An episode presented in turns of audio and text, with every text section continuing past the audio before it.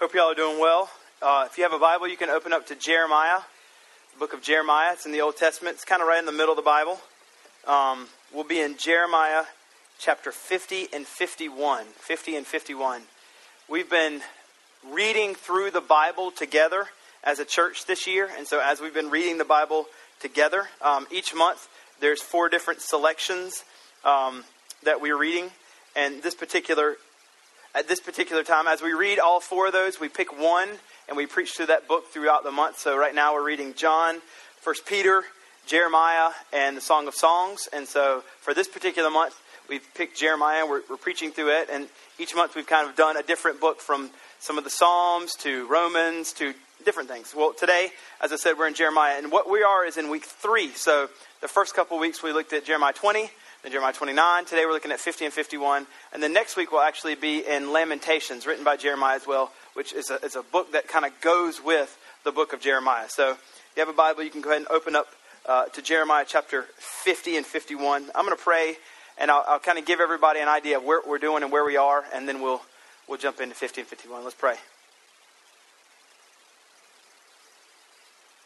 Lord, we thank you for um, your word that you've given to us. We know that your word is remarkably powerful. And so, as we look at your word today, I pray that you would open up all of our hearts and minds to receive your word. We know that your word's different than any book there is. Um, this book has power because it speaks of Christ. This book has power because it talks about Jesus and his gospel and the good news that he came to save us. And so, the message of Christ in and of itself is an amazing, powerful word. And so, I pray that as we look at this text and as we see the gospel, God, that we would be moved. Help us realize that the gospel is not just for unbelievers to become believers, but it's also the same message for believers to grow in their faith. It's not get saved, now work hard. It's get saved and continually put your trust in Christ's atoning work and grow in Christ because of what he's done. And I pray that we would see our absolute need for the gospel, even if we've been saved 30 years that our sanctification, our being set apart, our growing in holiness is dependent on the gospel. And I pray that as we look at your word today and we look at this amazing story of exiles and how you have brought them back to you, God, that we would see ourselves in that same light and realize that we've been brought back to you by the same grace that they have. And it would just change the way we live for you because of the gospel. We pray this all in Jesus' name. Amen. Well, looking through the book of Jeremiah, if you're not very familiar with it, um, last week I did a little bit of a uh, Old Testament history catch up for people that um, that didn't understand or didn't necessarily know uh, the Old Testament. I'll do it really quickly. Uh, I don't want to just do that every week because I don't want to bore you, but uh, really quickly.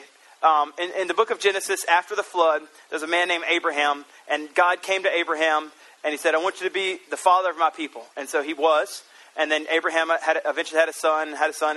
As you got down, there were, became um, his grandson, whose name was Jacob, had 12 sons. Jacob had his name changed to Israel um, whenever he wrestled with God. And so Israel had 12 sons, and hence we have, if you've read any part of the Bible, you know of the 12 tribes of Israel. That's just the 12 sons of Jacob. Um, and so as they go, uh, they eventually get to the promised land, as they leave Egypt, and as they get to the promised land, God's their God, and they're following him, and they say, We want a king, and David becomes their king. Uh, well, Saul, then David becomes their king, then Solomon. After Solomon, the kingdom that was 12 tribes split into two different kingdoms, and there were 10 tribes to the north and two tribes to the south Israel to the north and Judah to the south. Well, as that happened, this was kind of the beginning of the end, if you will, of, of bad behavior and falling away from the covenant, which was made to them in Exodus chapter 19, verses 5 and 6, was, If you'll just let me be your God, I'll lead you. You'll be my covenant people. I will be your God. You'll be my people. I'll, I'll love you and I'll take care of you. As they went into the split kingdoms and foreign people would come in and convince them to walk away, they would worship false gods. Um, these, these two kingdoms, they would have good kings, and sometimes they would have bad kings. And the good kings would lead the people in a positive manner, but the bad kings would lead the people away. And as they were being led away, God would send prophets. And as He would send prophets, He would say, the prophets would say the message of God, which is, Turn and repent. Don't walk away from God. Remember the covenant of Exodus 19. Become His people again. Change, cha- repent of your sin and come back to the Lord. Well, they had these periods of being good and bad. um, eventually the northern kingdom uh, did not follow God, and God allowed people to come in and take over the northern kingdom. And it was no longer Israel's land anymore. Well, the same thing eventually happened to the south, which is what we're looking at here. Um, the, these particular people in the south, Jeremiah was a prophet that would come to them and say, repent, change, etc., and they wouldn't. They would never listen, and eventually um, the Babylonians came into the south and took them. And as the Babylonians, who were just a massive people um, and a massive army, they, they came in and took the land of, of Jerusalem, and they sent those those two tribes, those Judah, those the Israelites that were there, they sent them off to, to Babylon, to their actual land. And they, they, the Babylonians lived in Jerusalem, and they sent the, the Israelites, or the, those two tribes, off to live in Babylon, which is just a wicked, wicked, horrific, sinful city. Um, and this is kind of where we are in, in Jeremiah.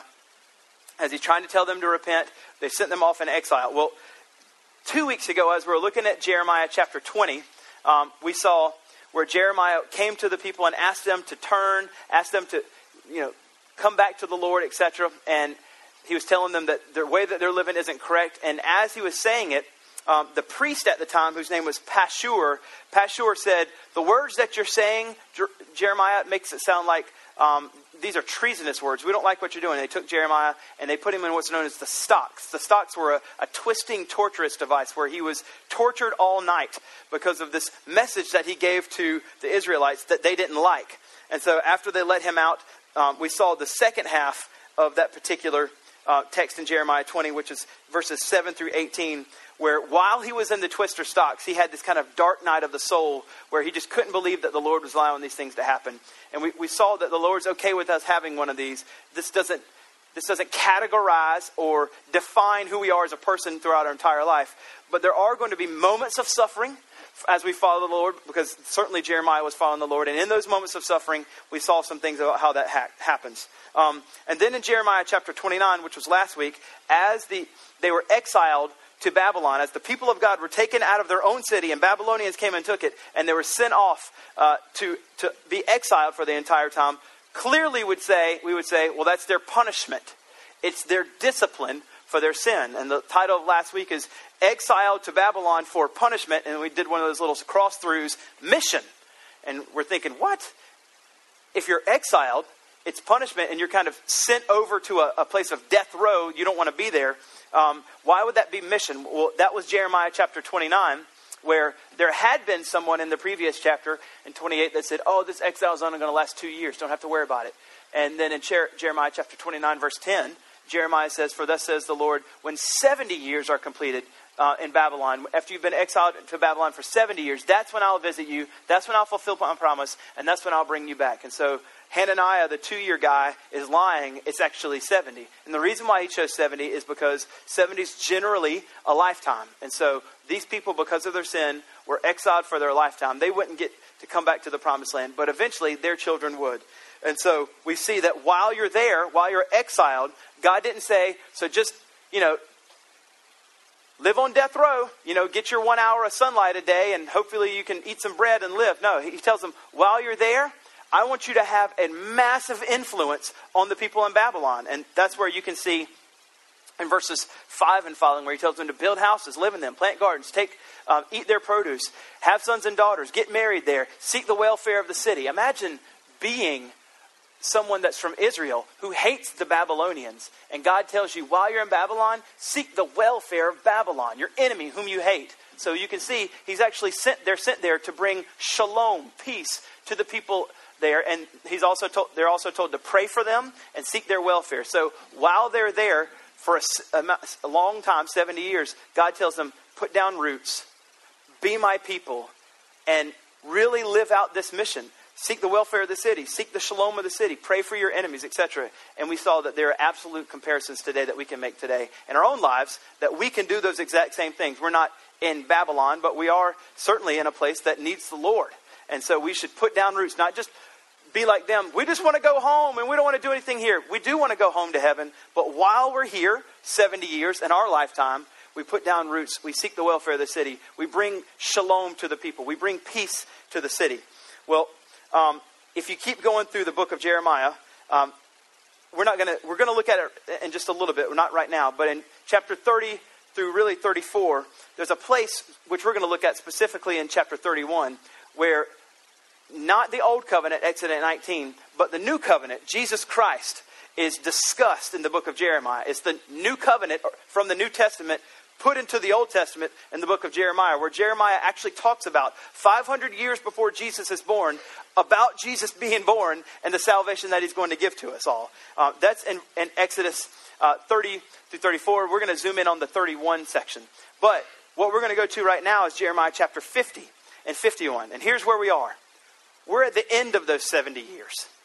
And finally, God is going to bring those people out of exile back to Jerusalem. And in order for him to do this, the Babylonians that took them captive and sent them off to live in Babylon and their, their horrific city, God's going to come now and just destroy all the Babylonians so that they can come back to their city.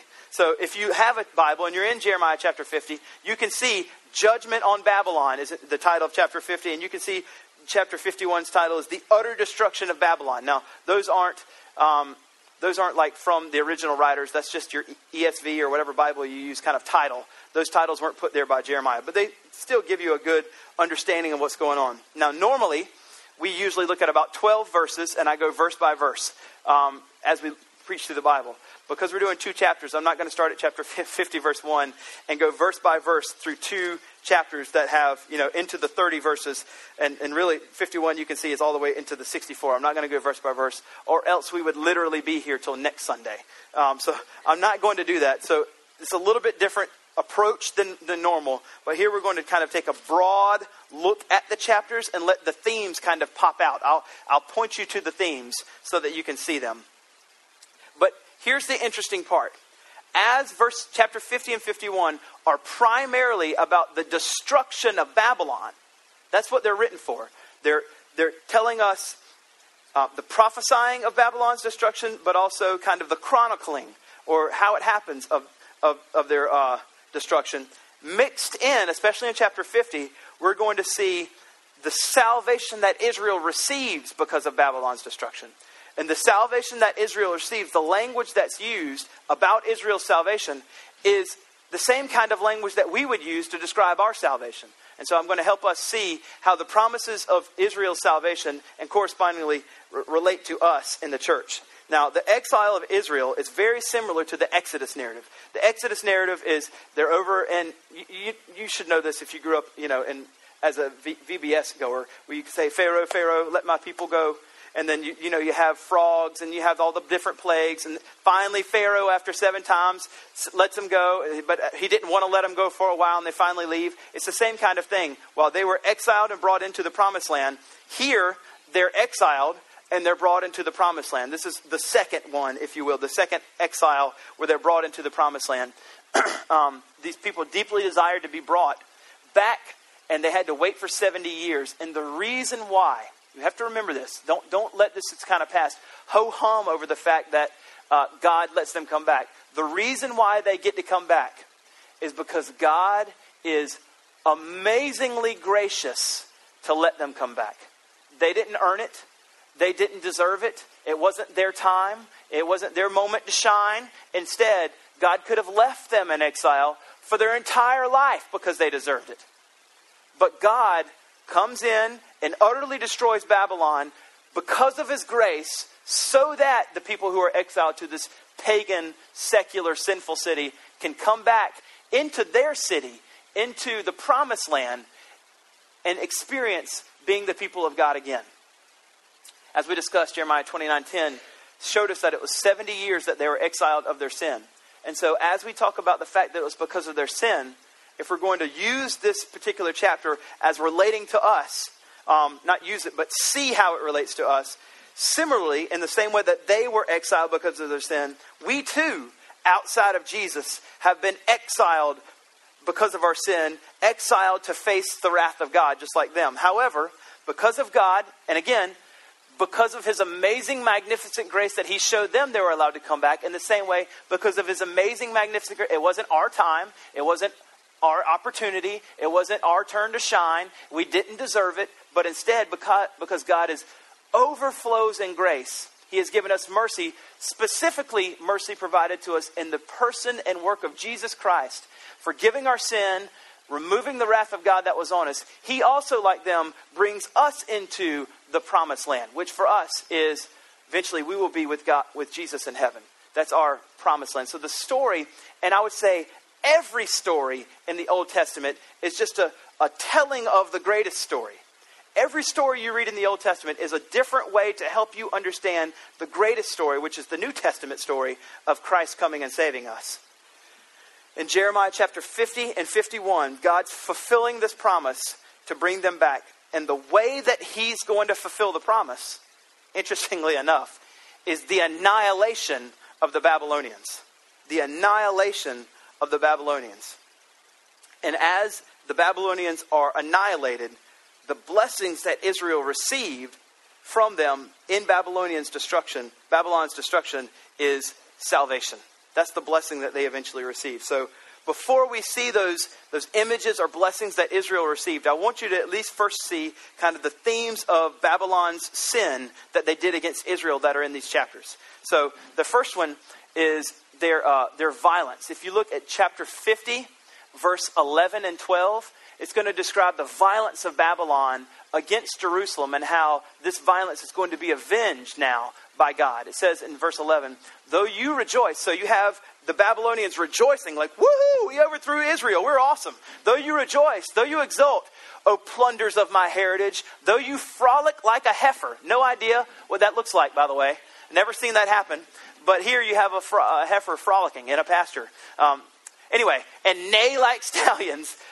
And then this here's what's going to happen Babylonians, because you've been this way, your mother shall be utterly shamed, and she who bore you shall be disgraced. Behold, she shall be the last of the nations, a wilderness, a dry land, and a desert. So here we have the, the prophecy given to the Babylonians of their violence that they did against the Israel being avenged.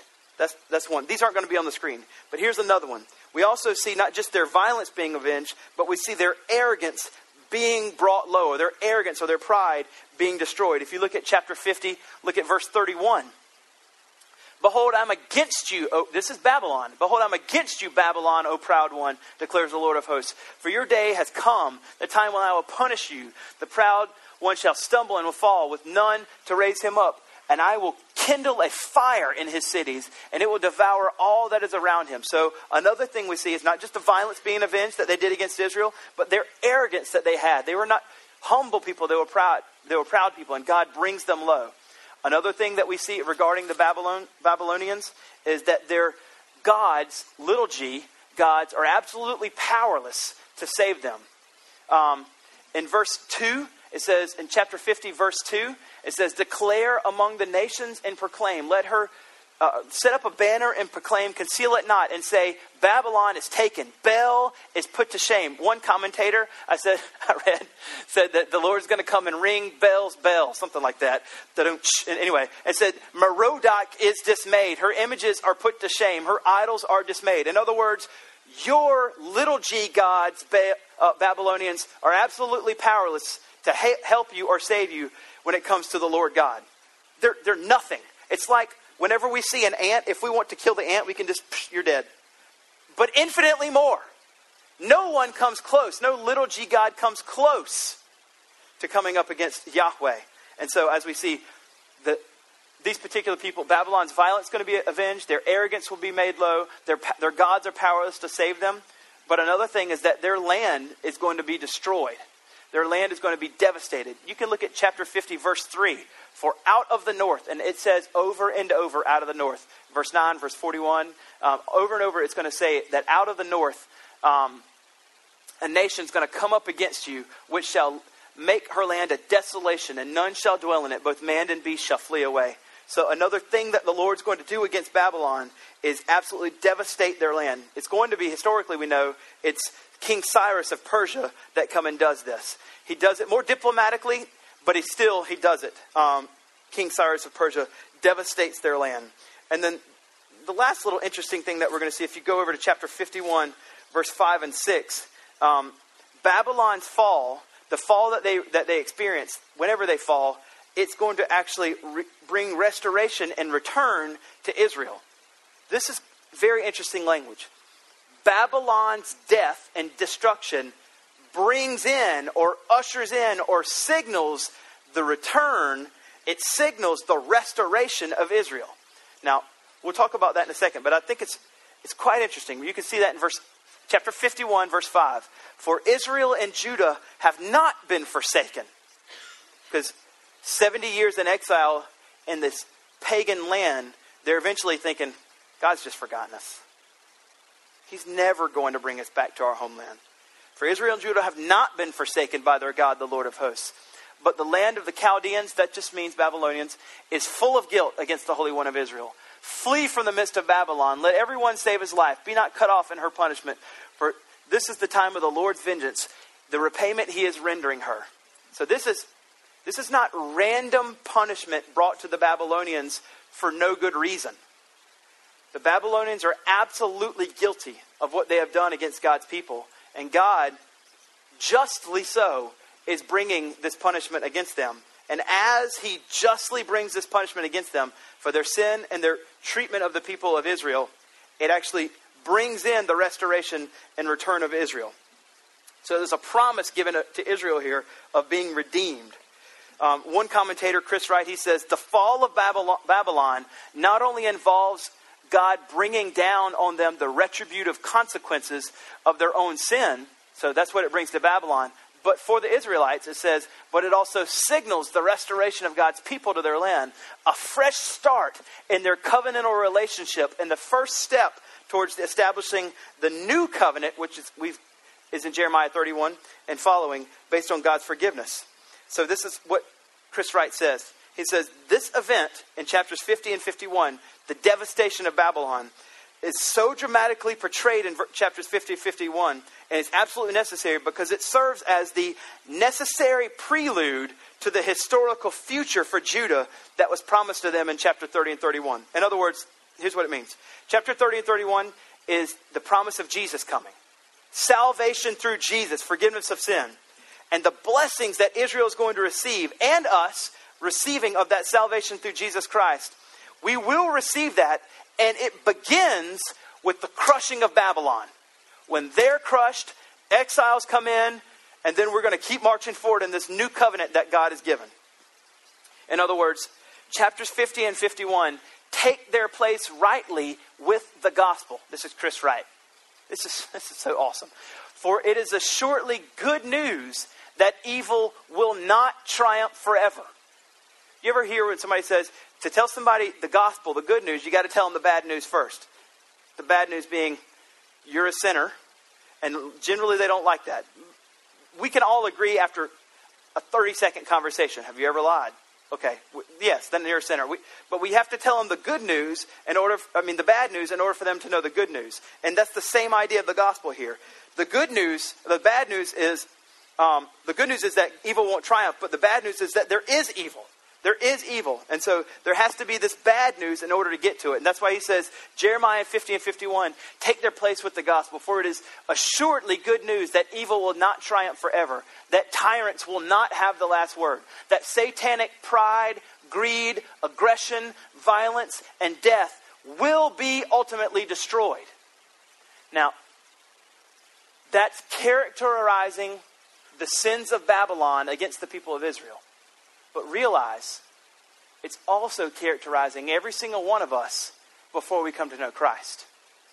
The good news is that what's in us tyranny, satanic pride, greed, aggression, violence, death all those things will also in us be ultimately destroyed and put away. And we who are in Christ will then be given new life. So, this particular story, Babylon represents the sin in our life. It's destroyed and final restoration can happen. Our sin's destroyed and final restoration can happen. So, as we've seen, the good news is that evil will be destroyed. We also can see the other side of the good news, which is when evil's destroyed, what's the blessings of salvation then that God gives to Israel? And let's remember, as we're looking at chapter 50 especially, and we see these kind of blessings and images of the salvation that Israel is going to receive, thereby those are the same kinds of words and images and blessings that we receive who are in the church today. You'll see what I mean. Look at chapter 50, verse 4. Chapter 50, verse. Now remember, you got to remember 70 years. 70 years. They're over here in exile, wanting to go back to their city, disliking this. God's telling them, You're here for a mission, set down roots, and they have, but no doubt still in their mind, because they're the people of God, and for thousands of years have always been told that that's their land, that's their promised land. They're over here. Imagine the little the news as you are a child perhaps or you're a, a, mother or you are whatever a person and someone comes to you and says 70 years has gone by and here's the good news the lord's going to bring us back the lord's going to bring us back imagine the emotions that fill you look at verse 4 in those days and in that time declares the lord the people of israel and the people of judah shall come together and here's the emotions the proper emotions that fill them weeping as they come, they shall seek the Lord. Weeping as they come, they shall seek the Lord. This weeping is representative of the idea of repentance. So, the first blessing of salvation, or the first image of salvation given to Israel and being restored back from the exile, and thereby the first blessing for us, or the first image for us in salvation, is repentance. Repentance. Weeping as they come which is representative of the idea of repentance. We don't often think as repentance as being a blessing. We think, okay, repentance is the hard part that I have to go through, the real stink pot part, and after I go through that, then I get to get to the blessings of the other things. But I would submit that the repentance part is part of the blessing. The act of you turning from sin, forsaking sin, being forgiven of your sin, and walking forward in new life the act of repentance itself is also a blessing or an image of salvation. Imagine the blessings that, of repentance that come to us. They're numerous. Things like that final confession of sin. You know, whenever I was in, in grade school and I made a bad grade, say, actually, throughout my entire life. But anyway, remember whenever you're in elementary school and you haven't told your parents, this could just be me, you haven't told your parents that you've been failing the test the whole semester and then you know you're going to get a bad report card. And in elementary school, which is always terrible, you have to bring your report card back the next day signed. Remember that? Like they got, got to sign it, and sign in it means they've looked at it, and when they look at it, they're going to know, and they're going to. I'm going to get the speech, you know, the long speech of what's wrong with you? How come you're not, you know, whatever. That's maybe it's just me. Anyway, uh, so I remember the weight of walking home that day with the report card with the D on it or whatever, and having to show it to them, and I dreaded the entire thing. But all I was thinking to myself is literally, tomorrow, it'll all be over. They'll know I'll have gotten the speech, I would have moved on, and I've confessed it. Yeah, I did bad. But then tomorrow, everything's back fine again. And I'm their kid, they love me, etc., etc. And I just remember finally, like, I did bad. Okay, the speech. But that, that moment of confession, when it finally, like, whew, exhale off my shoulders, like that's a blessing. That's exactly the same thing when we're talking about repentance. The blessing of the final confession of sin. It's off my shoulders now. I don't have to carry around that weight anymore. Whew, thank goodness it's over. Confession brings with it, repentance brings with it this final confession of sin, which is a blessing. I've confessed it. You know it now. Thank goodness you know it. There's other blessings of repentance that are numerous. The forgiveness that's extended to us when we finally repent and we're forgiven and we know that we're back in proper relationship, that's also a blessing. Or no longer being controlled by the sin. Repentance means turning away. It's not just like, oh, I'm sorry. Instead, it's, I confess this sin, I'm sorry, and now I turn and I walk away from that sin and back towards Christ. So the fact that this sin right here controls me, but repentance means it doesn't anymore. That's an amazing blessing to know that I was, I was controlled by the sin. But the act of repentance, the blessing of repentance means it doesn't control me anymore. And now I get to walk forward in new life. That's another amazing blessing of repentance. New life given to me. So there's amazing blessings given to us in the act of repentance. So I would say repentance is a blessing of salvation. Look what it says here. Weeping as they come, and they shall seek the Lord their God. Together, they're all coming, weeping as they come, and they shall seek the Lord their God. What we need to realize what's happening for the people and what happens for us in the idea of repentance. This wasn't just the people of God returning to their city to get a new address or get their address back. This isn't just, I want my old home back. This isn't a people returning to their address. This is a people returning to their God. They're weeping because they're getting to come back to their God, not their home address. And that's what repentance stands for for us. We're getting to come back to our God. We're coming back to our God. That's why repentance is a blessing, and that's why repent, true repentance is always tinged with sorrow because you're so sad that you walked away. You're sad that you sinned against a holy God. And you're also joyously crying that you are coming back.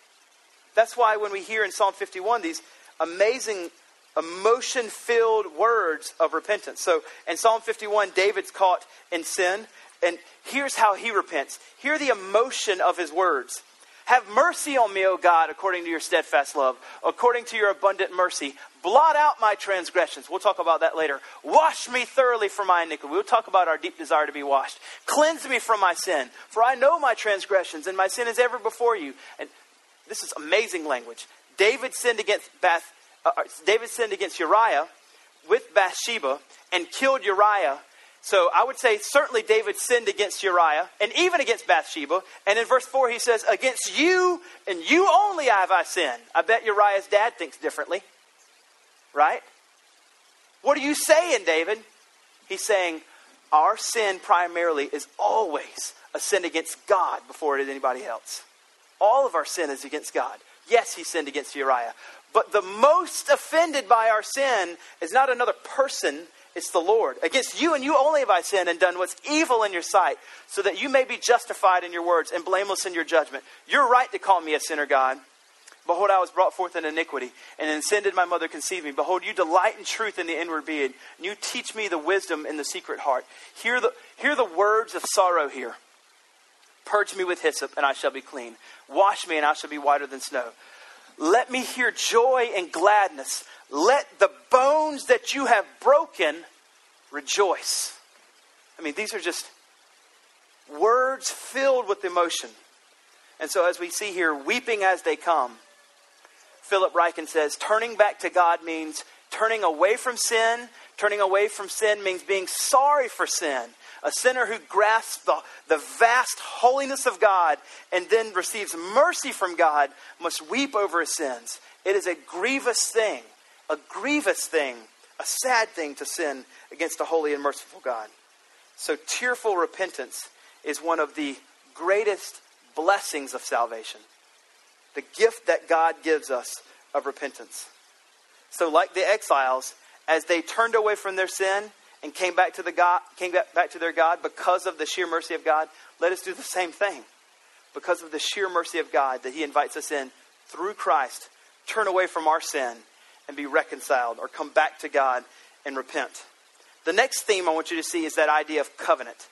So the first one was repentance, covenants in verse 5. Look, they shall ask the way to Zion with faces turned towards it, saying, Come, let us join ourselves to the Lord, Yahweh, in an everlasting covenant, covenant that will not be forgotten. What's this everlasting covenant that you're talking about, Jeremiah? What are you talking about? Are you talking about Exodus 19, 5 and 6, where God says, Be my people? Are you talking about the new covenant that you just talked about a few chapters back in chapter 31?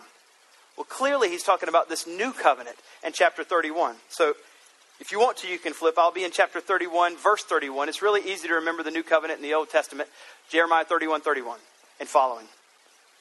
But you can't confuse it with Deuteronomy 29, 2 which is the secret things of God. Anyway, Jeremiah 31, 31. It says this in Jeremiah 31, 31. You can see the idea of the broken covenant, and then you can see the new covenant. Here's the broken covenant. Behold, the days are coming, declares the Lord, when I will make a new covenant with the house of Israel and Judah. 500 years before Jesus is born, God sends Jeremiah and says, A new covenant's coming. I'm going to tell you right now about it. In 500 years, Jesus is going to come. Not like the covenant that I made with their fathers on the day when I took them by the hand to bring them out of the land of Egypt.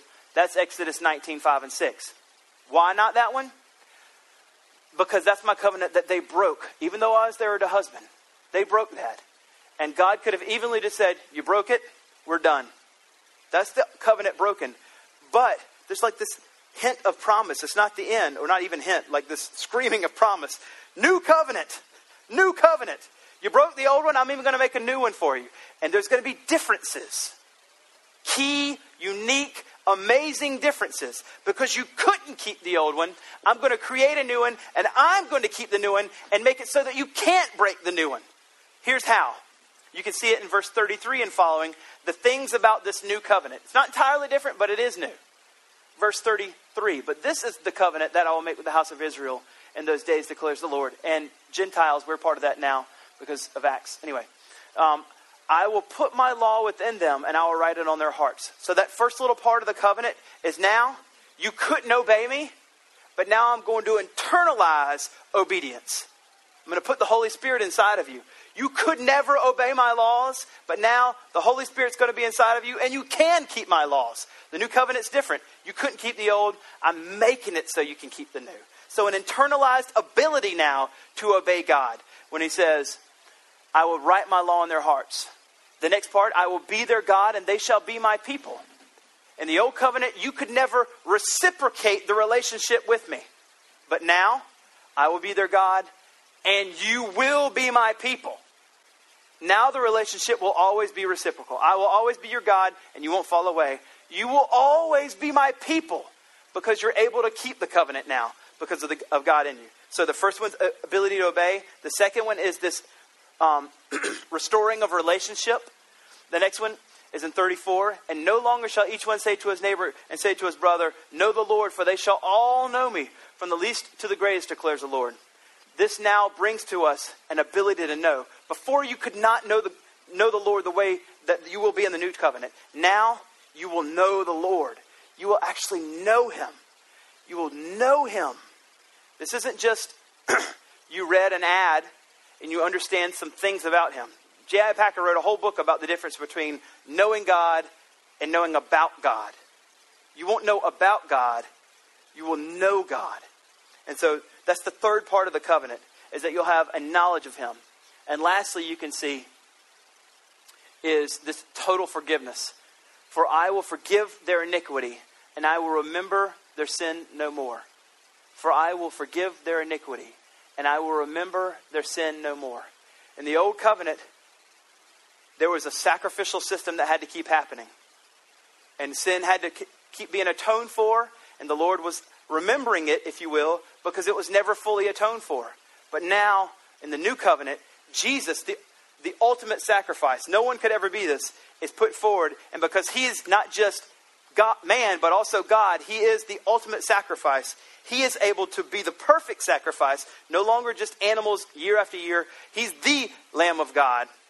And what happens? It results in total forgiveness of sin and total now remembrance of sin no more. So the fourth part of that covenant is, is we have obedience, reciprocal relationship, knowledge of God, and the most beautiful part, perhaps, total forgiveness of sin.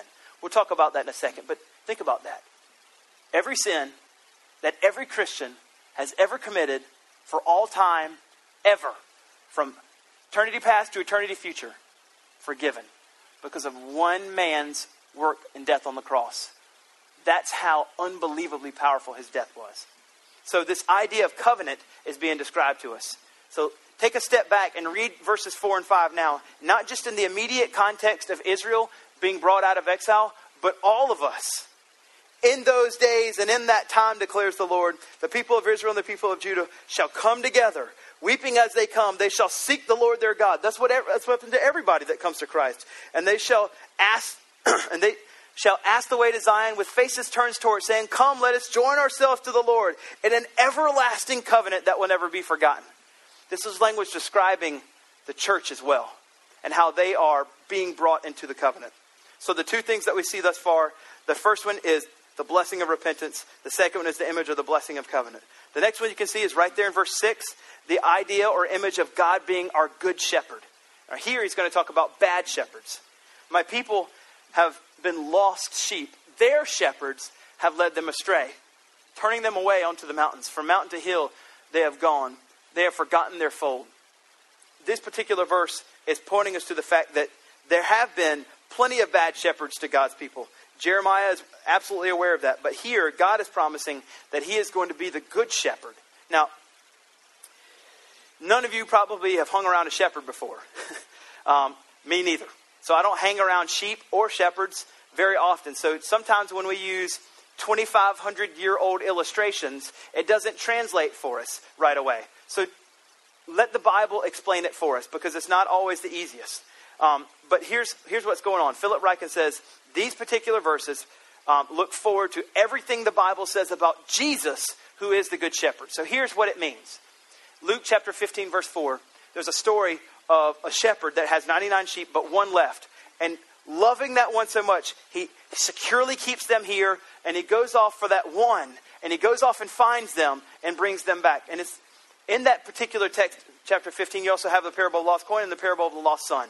And what it means is this those that are his children, he is willing to sacrifice anything to go get them.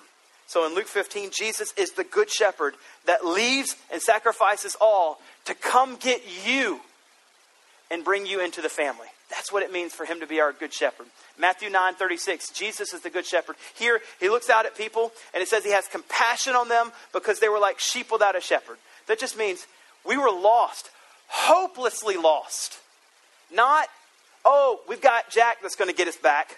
We're lost. Like, we're hopelessly, that was a reference to lost, the show, by the way. we we, we are hopelessly lost unless God comes and gets us. And so in Matthew 9 36, he says he looks out on them who are with compassion because they're like sheep without a shepherd. That's what the good shepherd does. He has unbelievable compassion for his people. Or 1 Peter 5 6, Jesus is described as the chief shepherd. Why is he called the chief shepherd? Because he's eventually going to come restore everything. This broken world is one day going to be restored by Jesus. So referencing him as the chief shepherd is showing us that he's the good chief shepherd that comes and takes this broken creation and sets it back the way it's supposed to be back in Genesis 1 and 2 before the fall. That's the good shepherd. That's the, the idea of this cosmic scale salvation that's happening. Not just for us individually, but for all creation.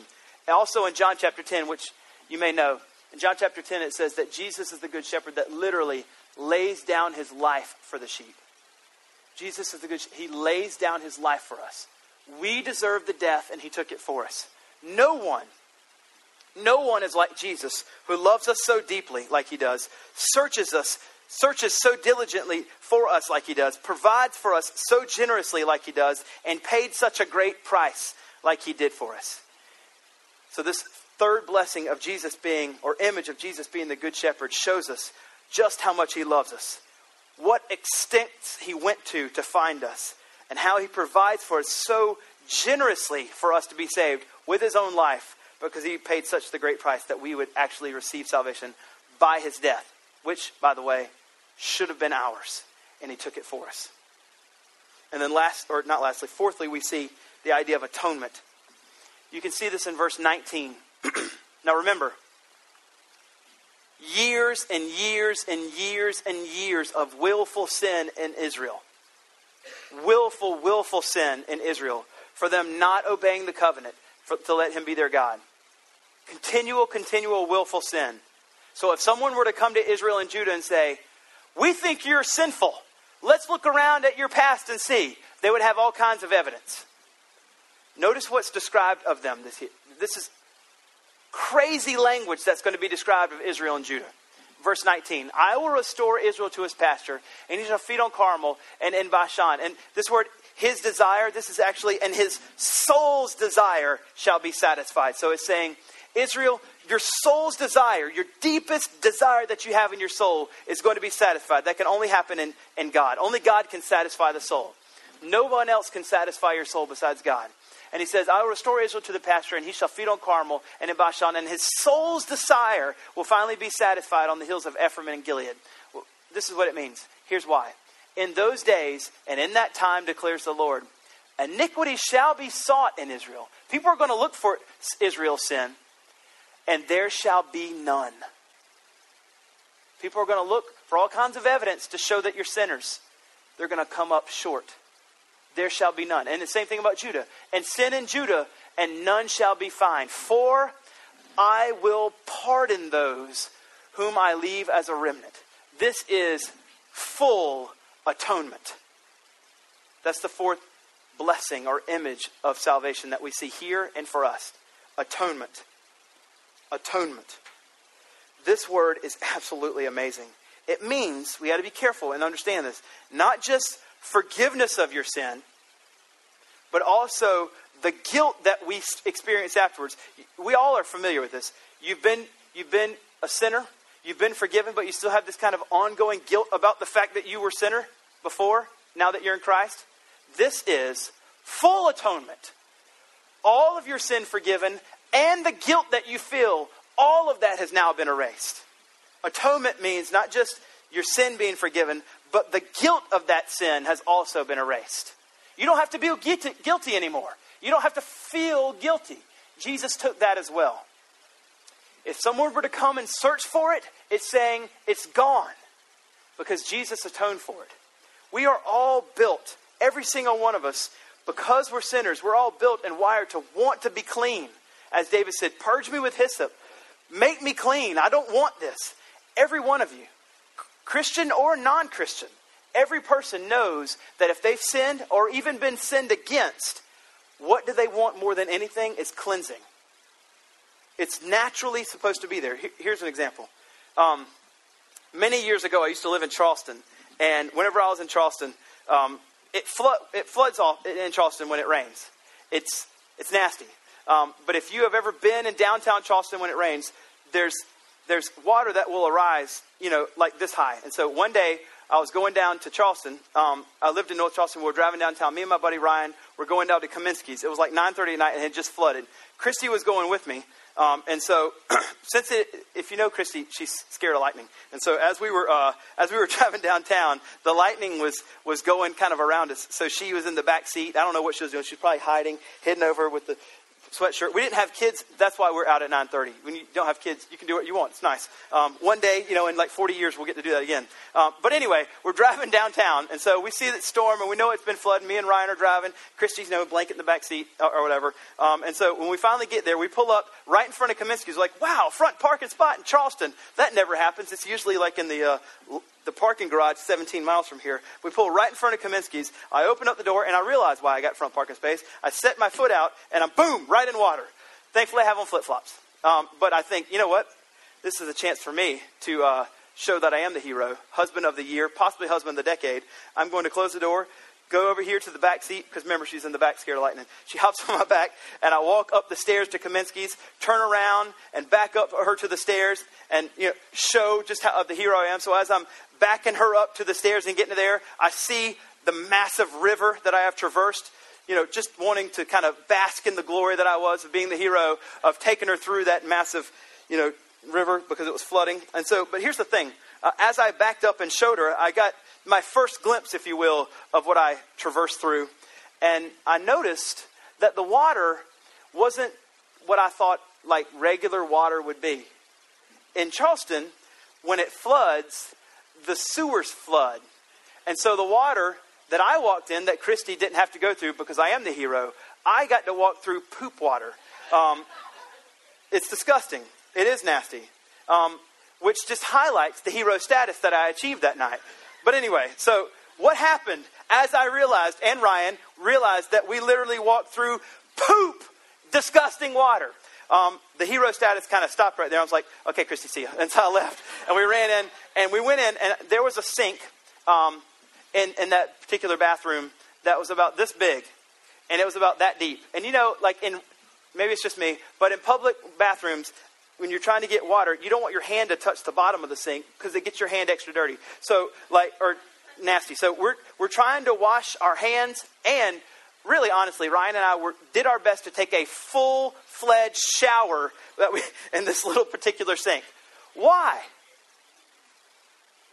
because it's naturally ingrained in every single one of us to want to get funky, nasty, dirty filth off of us.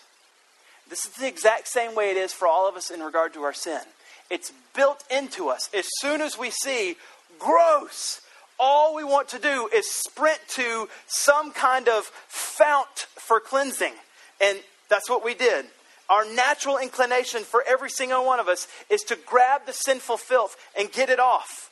And you can try your best to get it off in any sort of sources good works let me do what it but the only way that full cleansing can happen the only way that it can happen is through christ jesus is the only fount that actually supplies the, the washing that we want the deep down soul cleansing made white as snow washing it doesn't come in any other form. No other person can do it. There's no other way that you can find it except for in Jesus. And it's because he was the one that went to the cross for us. We broke his laws, but the heart of God is beyond our comprehension in holiness and forgiveness that he provides for us cleansing, absolute, full atonement. Think about this. Think about what Israel hears. Iniquity shall be sought in Israel, and there shall be none. And sin in Judah, none shall be found, because the new covenant in Jeremiah 31 says, For I will forgive their iniquity and remember their sin no more. Your sins that you hate, that you deeply desire to be cleansed away, no more. This is amazing news. Full, full atonement. Reminds me of the hymn by a man named Philip Bliss. Guilty, vile, and helpless we. Spotless Lamb of God was he. Full atonement. Can it be? Hallelujah. What a Savior. What a Savior who offers this full atonement. That's the fourth image or blessing that we receive from our salvation. Full atonement. The cleansing that every one of you is wired for, deeply desiring, is only offered to you in Christ. The last one is in verse 33. If you look at this, this is verse 33. It says, Thus says the Lord of hosts, the people of Israel are oppressed, and the people of Judah with them all who took them captive had held them fast because, here it is, same language as Pharaoh, Pharaoh, they refused to let them go. That's intentional. Jeremiah's doing that on purpose. This is the second Exodus, if you will, being they're off in exile and being brought to the promised land. And how is this going to happen? This is how it's going to happen. Their redeemer, or the, this is the idea of kinsman redeemer, their redeemer is strong. Babylon's not strong. He's strong. They're strong enough to keep Israel down, but they're not strong enough to keep God down. God is strong. He can absolutely destroy Babylon and, and, restore them. God's the Redeemer because He's strong. The Lord of hosts is His name. He will surely plead their cause that He may give them rest on earth, but unrest now to the inhabitants of Babylon. How? This, look at this description of our strong Redeemer. The sword against the Chaldeans, remember that's just Babylonians, declares the Lord and against the inhabitants of Babylon and against their officials and their wise women. A sword against the diviners that they may become fools. A sword against her warriors that they may be destroyed. A sword against her horses and against her chariots and against all the foreign troops. A sword against all the treasure that they may be plundered. A drought against her waters. So you can see this is the Lord acting for them by strength, coming and being their redeemer. The Old Testament fall of Babylon is a huge story that's very simple that highlights the redemption of the Old Testament people, and it matches the, the exodus that the people had when they were sent out of slavery. In Psalm 137, there's a description of how the people felt as they're exiled, as they're exiled to Babylon for this long period of time. Psalm 137 is a description of how they felt. It says this By the waters of Babylon, there we sat down and wept when we remembered Zion. On the willows there we hung our lyres, for there our captors required of us songs, and our tormentors mirth, saying, Sing us the songs of Zion. And they say, How shall we sing the Lord's songs in a foreign land? If I forget you, O Jerusalem, let my right hand forget its skill. I don't want to forget Jerusalem, but I don't want to be here. Let my tongue stick to the roof of my mouth. If you do not remember you, if, you do not, if I do not set Jerusalem above my highest joy, so we can see the, the pain that they had as they were exiled to Babylon and how desperately they wanted to go back. And now what's happening is the Redeemer is coming. This, this Redeemer is the, the idea of the kinsman Redeemer, like in Ruth, where in the Old Testament, the Redeemer or the kinsman Redeemer had the, op, the opportunity, but also the responsibility to come and rescue the members of his family out of slavery and avenge the enemies that, that captured them. So here we see, this is quite amazing. In Jeremiah 50, verse 34, you have a huge reversal for the people of God, where they're finally being redeemed and brought back to the people of God, um, brought back to the, the land of God. The book started in Jeremiah chapter 2, verse 9, talking about how God's going to continually contend with them. He's going to continually contend with them because of their sin. But by the end, the Lord, in His great mercy, is no longer contending, but instead acting as their Redeemer and bringing them back out of slavery. And just as every exile here of the people of God saw redemption as precious as they got to come out of Babylon and come back to their homeland, every Christian also, those that have been redeemed by Jesus, should also see as absolutely precious the redemption that Christ Jesus brings us. Because we have been brought back to Him, and one day we'll be brought back to our home in heaven with Him, or heaven on earth here with Him in the new, in the new heavens and new earth. Philip Ryken says this Jesus has redeemed his people when he paid for their sins on the cross. He released us from the bondage of our guilt. He brought us back from sin, back from death, back from the devil. Christ accomplished this with redemption with his own blood. Amazing, amazing redemption. And these five different things that are being highlighted for us are for the church, not just Israel we stand in these great blessings and images of our salvation.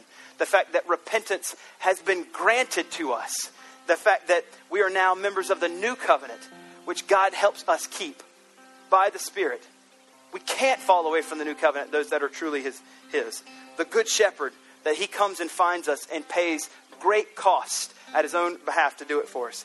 That full atonement is given to us, complete sin forgiven, all of it being washed. And then finally, redemption. Redemption, that you have been bought back to Him. These are glorious, glorious blessings and images of our salvation that we've received. And they give us great reason now to worship. So I'm going to pray and we're going to stand and we're going to give God the glory for what He's done for us. Let's pray. God, thank you for this time that we can worship. We pray that as we consider these great blessings that you've given to us, the idea of repentance, or that you're our good shepherd, or the covenant that you've given to us, or full atonement and redemption, God, that these things would amaze us. And that because of that, we wouldn't give you half hearted worship, but instead our whole hearts devoted to you right now as we sing and as we leave and live a life for your glory. We pray this in Jesus' name. Amen. You can stand and sing with us.